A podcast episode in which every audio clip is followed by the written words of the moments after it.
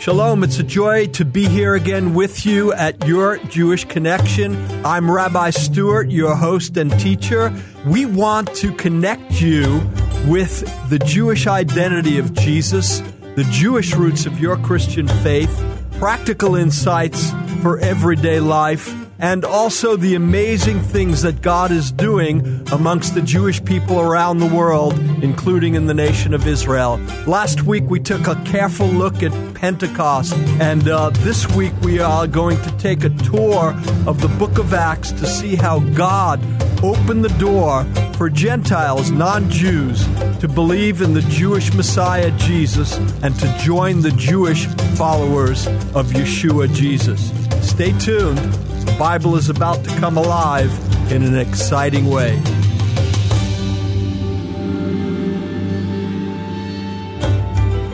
Welcome to Your Jewish Connection with Rabbi Stewart, connecting you to the Jewish identity of Jesus and the Jewish roots of the Christian faith. Here now, Rabbi Stewart Winograd. We saw last week that what we call today the church, that it all began in Acts chapter 2 with the Jewish people, 3,000 of them accepting Jesus, Yeshua, on the appointed time of the Lord, Pentecost or Shavuot. Today, I want to take that tour of the book of Acts, and I think some of the things that we're going to be sharing with you are going to surprise you. But we're going to take a careful look at scriptures. We're going to start in Acts chapter 4, verse 4. Let's open up your Bible. Acts chapter 4, verse 4. The apostles, Peter, they're actively bringing the good news of Messiah Yeshua. Here's the context to the Jewish people in Jerusalem. And this is what happened. Many who heard the message believed, and the number of men grew to about 5,000. Then in Acts chapter 5, verse 42, it says this day after day in the temple courts, that was the Jewish temple in Jerusalem, and from house to house. You know, house to house is still an effective way for the gospel to go forth and to disciple people. We use that in our four congregations in Belarus, and we encourage and teach it. Day after day in the temple courts and from house to house, they never stopped teaching and proclaiming the good news that Yeshua is the Messiah, that Jesus is the Christ. And Acts chapter 6, verse 7 if you saw this scripture before and you understood exactly what it meant, then I want to meet you. Let's see if you saw this one. Acts chapter 6, verse 7. So the word of God spread, and the number of disciples in Jerusalem increased rapidly, and a large number of priests became obedient to the faith. Ask yourself, what is going on here? The word of God is spreading rapidly in Jerusalem. In Jerusalem, Peter and the Jewish apostles are bringing the good news to the Jewish people that worship in the temples and the Jewish people all around in the temple, rather, and the Jewish people all around the city. It says that 5,000 just men in Acts chapter 4. Then things are continuing, they're continuing to bear fruit. And in Acts 6 7, it says, Man, I mean, this is a fire. And that's what we want, don't we, in our communities and cities the fire of God to burn and people's lives transformed. You know, we saw that when we moved to Belarus in 1995 God was moving so powerfully amongst the Jewish people and all the people moving in Belarus. We were seeing atheists, alcoholics, drug addicts, all kinds of people transformed by the love and power of the gospel of Yeshua. This fire was, was burning, and the number of disciples in Jerusalem increased rapidly. Jewish followers of Yeshua, Messianic Jews, and a large number of priests became obedient to the faith. What kind of priests? There was no Catholic Church then. There were no Hindus in Jerusalem at that time. It was these same Jewish priests that had handed him over to Pilate to be crucified. And many of them, as they kept seeing the love and power of Yeshua manifest through the Jewish apostles and disciples, changed their minds. They repented of their sins and they embraced Yeshua as the Messiah, the Savior, the Messiah of Israel. Isn't this amazing? Had you ever seen that before? This might surprise you because, again, as I mentioned in another broadcast, oftentimes through inac- inaccurate teachings or a kind of a, a surface reading of the Bible, we get the impression that most Jewish people in the time of Jesus, they rejected him. And there were just a handful. But the fact of the matter is, it was myriads. You know what the word myriads means? The word myriads means tens of thousands. And how do I know about it being myriads? Well, one way I know is I read Acts chapter 20 and Acts chapter 21, verse 20. You see, because the Word of God is our authority. And then we want historical documents to support what the authority says. So the authority, the Word of God says, you see, Acts 21 20, you see, brother, how many myriads of Jews there are who believed. That's tens of thousands. And in the Jewish Encyclopedia, if they didn't take it out, which I trust they didn't because I read this in more than a decade ago, it recorded that there were more than 100,000 Jewish followers of Yeshua by the end of the first century in Jerusalem and Judea alone. It is estimated, remember here in Jerusalem, we had in Acts 4 5,000 men only, then Acts 6 7 priests coming to the faith, and the word was spreading rapidly. It is estimated that the Jerusalem congregation was a minimum of 20,000 members. It was the first mega congregation. And I want to submit to you that perhaps the greatest revival in the history of what we call the church occurred in the land of Israel 2,000 years ago in the first century tens of thousands of Jewish people were coming to faith. But what about the Gentiles? What's going on? What about Christianity? We're talking just about a messianic Jewish movement, Jewish people following Yeshua so far. Well, if you read the Bible carefully, if you read the book of Acts carefully, you're going to see that the word Christian wasn't mentioned until Acts chapter 11. It's a good word but it wasn't mentioned until Acts chapter 11. It wasn't until Acts chapter 10, approximately 10 years after the ascension of Yeshua, Jesus, that the Jewish followers of Jesus understood that they were supposed to bring the gospel to the non Jews, to the Gentiles. How do I know that? It's recorded in the book of Acts, chapter 10. It's a story of Peter and Cornelius. I want to read that story to you because I want you to see that this is a very significant story for the expansion of the gospel to go beyond the Jewish people to the people of every nation under heaven. Your ancestors, if you're not Jewish, directly or indirectly. So let's take a look at this story of Peter and Cornelius. Peter, the Jewish apostle, Cornelius was a Gentile. Verse 1 At Caesarea there was a man named Cornelius, a centurion in what was known as the Italian regiment. He and his family were devout and God fearing, and he gave generously to those in need and prayed to God regularly. Now, I want you to understand what this term God fearing or a God fearer means. In the synagogues, and in the Jewish temple worship, there were people called God-fearers. These were non Jews who honored the God of Israel as the God of heaven and earth. So, continuing in the book of Acts here, verse 3, uh, chapter 10, verse 3. One day at about 3 in the afternoon, Cornelius had a vision. He distinctly saw an angel of God who came to him and said, Cornelius.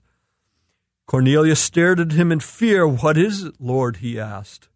The angel answered, Your prayers and gifts to the poor have come up as a memorial offering before God. Now send men to Jaffa to bring back a man named Simon, who is called Peter, Shimon Peter, Simon Peter, the Jewish apostle. He is staying with Simon the tanner, whose house is by the sea. And when the angel who spoke to him had gone, Cornelius called two of his servants and a devout soldier who was one of his attendants. He told them everything that happened and sent them to Jaffa. About noon the following day, as they were on their journey on their journey and approaching the city, Peter went up on the roof to pray. He became hungry and wanted something to eat, and while the meal was being prepared, he fell into a trance. He saw heaven opened and something like a large seat being let down to earth by its four corners. It contained all kinds of four footed animals, as well as reptiles of the earth and birds of the air. Then a voice said to him, Get up, Peter, kill and eat. Surely not, Lord, Peter replied. I have never eaten anything impure or unclean. You'll remember that in the Torah, God gave the Jewish people uh, the laws of kashrut, kosher. And so some of these animals here were not kosher. And Peter said, I'm not going to eat them. But God wasn't referring to animals. He was referring to people who did not yet know him, who were not yet sanctified, people like Cornelius. And so the voice spoke to him a second time Do not call anything impure that God has made clean. And this happened three times, and the sheet was taken back up to heaven. And just then, Cornelius's people came to Peter and while Peter was still thinking about the vision, the Spirit of the Lord said to him to go. And Peter went. And we're going to pick up the, the story. Stay tuned because this is a major event in history that changed everything. We'll be right back.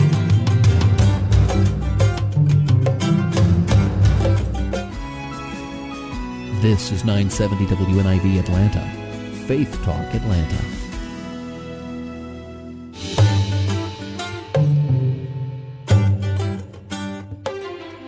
Welcome back to Your Jewish Connection. We are taking a tour of the book of Acts, and we are now digging into Acts chapter 10, the story of the Jewish apostle Peter and the Gentile leader of an Italian regiment named Cornelius, who was a God-fearer. A God-fearer, again, meaning one who, who honored the God of Israel as the creator of heaven and earth. And he would worship a God-fearer would worship in the synagogues as a non-Jewish believer in the God of Israel. And so we remember that Cornelius had a vision, Peter had a Cornelius had an angelic uh, visitation, Peter had a vision, and uh, the Holy Spirit told Peter to go and visit Cornelius. And so we're going to pick up the story here in Acts chapter 24, and we're taking a look at this because this is a very significant event in history. Acts, Acts chapter 10, verse 24, excuse me. So the following day, Peter arrived in Caesarea. Cornelius was expecting them and called together his relatives and friends. As Peter entered the house, Cornelius met him and fell at his feet in reverence, but Peter made him stand up. I'm only a man myself, he said. Talking with him, Peter went inside and found a large gathering of people. He said to them, You are well aware that it is against our Torah, our law, for a Jew to associate with a Gentile or visit him.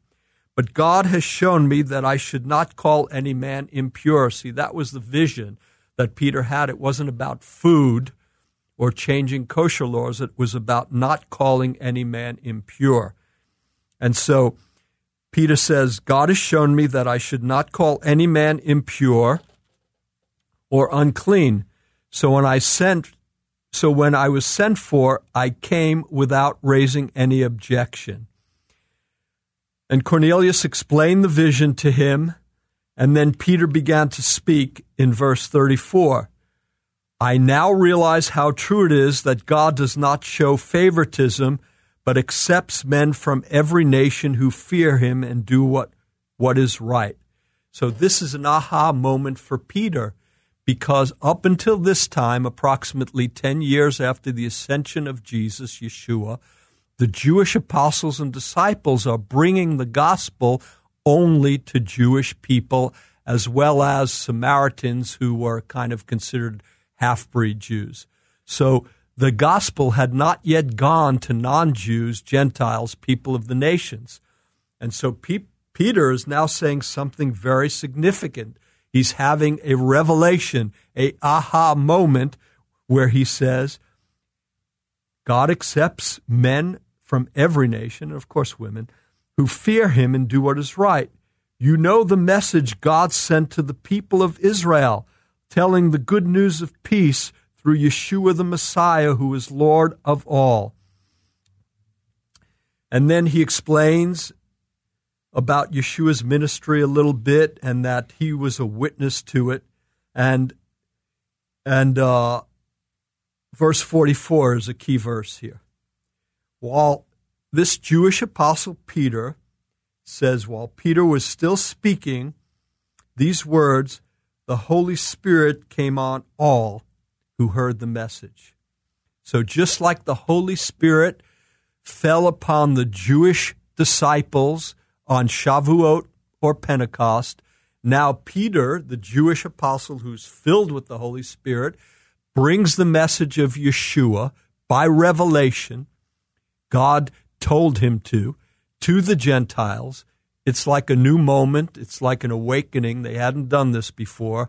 And to confirm that Peter's doing the right thing, the Holy Spirit falls on Cornelius and all his Gentile friends in the same way that it fell on the Jewish people in Acts chapter 2, Pentecost, Shavuot. Then Peter said, Can anyone keep these people from being baptized with water? They have received the Holy Spirit just as we have.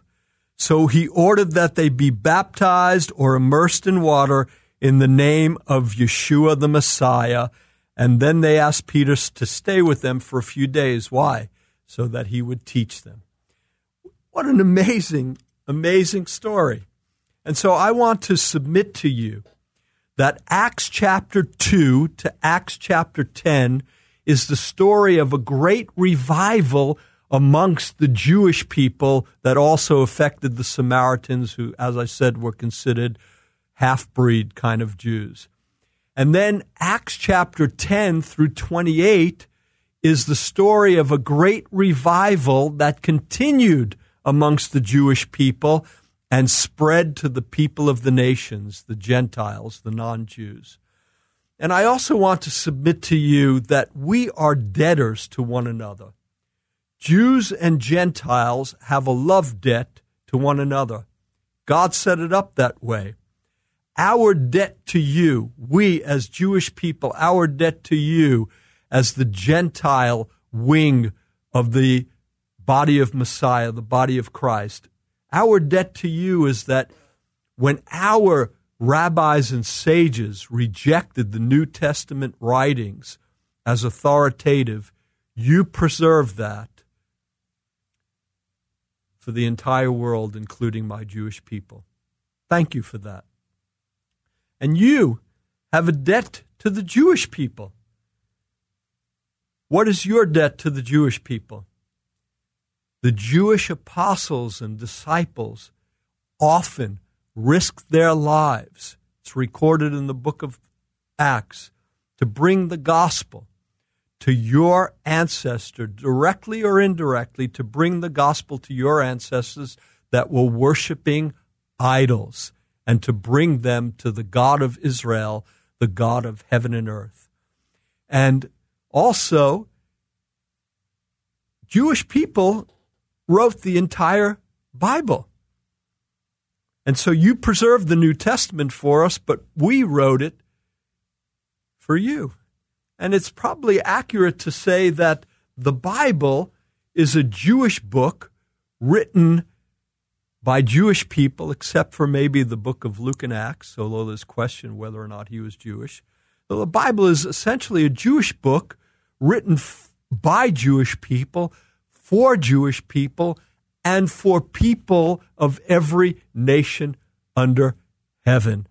And this does not make the Jewish people better than anyone else or worse than anyone else. It's just simply God's calling, God's choosing, God's plan. God gave the Jewish people a special calling, and according to Romans 11:29, the gifts and calling of God are irrevocable. And so we're going to be discussing uh, more about this calling in in uh, in the broadcasts that are coming up. But I just want to touch upon a few things right now in the last few minutes of this broadcast. You're listening to Your Jewish Connection coming to you every Saturday morning at 9:30 here on 970 Faith Talk.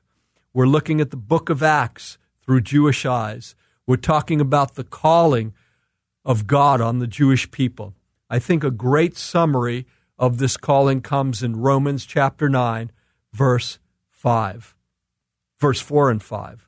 Speaking of the people of Israel, Romans 9, 4 and 5 says this Theirs is the adoption to sonship, theirs is the divine glory, the covenants, the receiving of the law or the Torah, the temple worship, and the promises Theirs are the patriarchs Abraham, Isaac, Jacob, and from them is traced the human ancestry of Messiah, Yeshua, who is God over all, forever praised. Amen. So he also, God also gave the Jewish people a calling to be a light to the Gentiles, a light to the people of the nations. He also gave them a little piece of land called Israel, a land that he declared will be the homeland of his chosen Jewish people. And you know, oftentimes through history, my people failed terribly in their calling to be God's people and to be a light to the nations. But this calling was powerfully fulfilled 2,000 years ago when the Jewish apostles and disciples were moved with compassion to bring the light of the God of Israel, the God of heaven and earth, the Creator, to Gentiles who were worshiping idols and demons. This was the love of God that moved Jewish people who, in times past, kept themselves from idol worshiping Gentiles to keep from being polluted by their idol worship. Now, moved by this incredible compassion of God manifest through Yeshua and being moved in and through them, they are risking their lives to bring the good news of the living God, the God of Israel, to people who are worshiping idols made with their hands and the demonic powers behind these false gods. Much of the book of Acts records the work of God through the Jewish apostle Paul. He's also known as Rabbi Shaul. His work to bring the gospel to both Jewish people and Gentiles, the people of the nations. Tune in next week. We're going to take a look at some of the, exam- the examples of how God ministered through Paul to both Jews and Gentiles. Today, I want to close this broadcast with a prayer. Lord, you said the truth sets us free. I want to thank you for the truth of your word and helping us understand it better in its Jewish, cultural, and historic context, the context by which it was written. Lord, we're not simply seeking knowledge, simply to know things. We seek knowledge so that we would be more effective in your kingdom work to love people, Jewish people and all people, into the kingdom of God one at a time.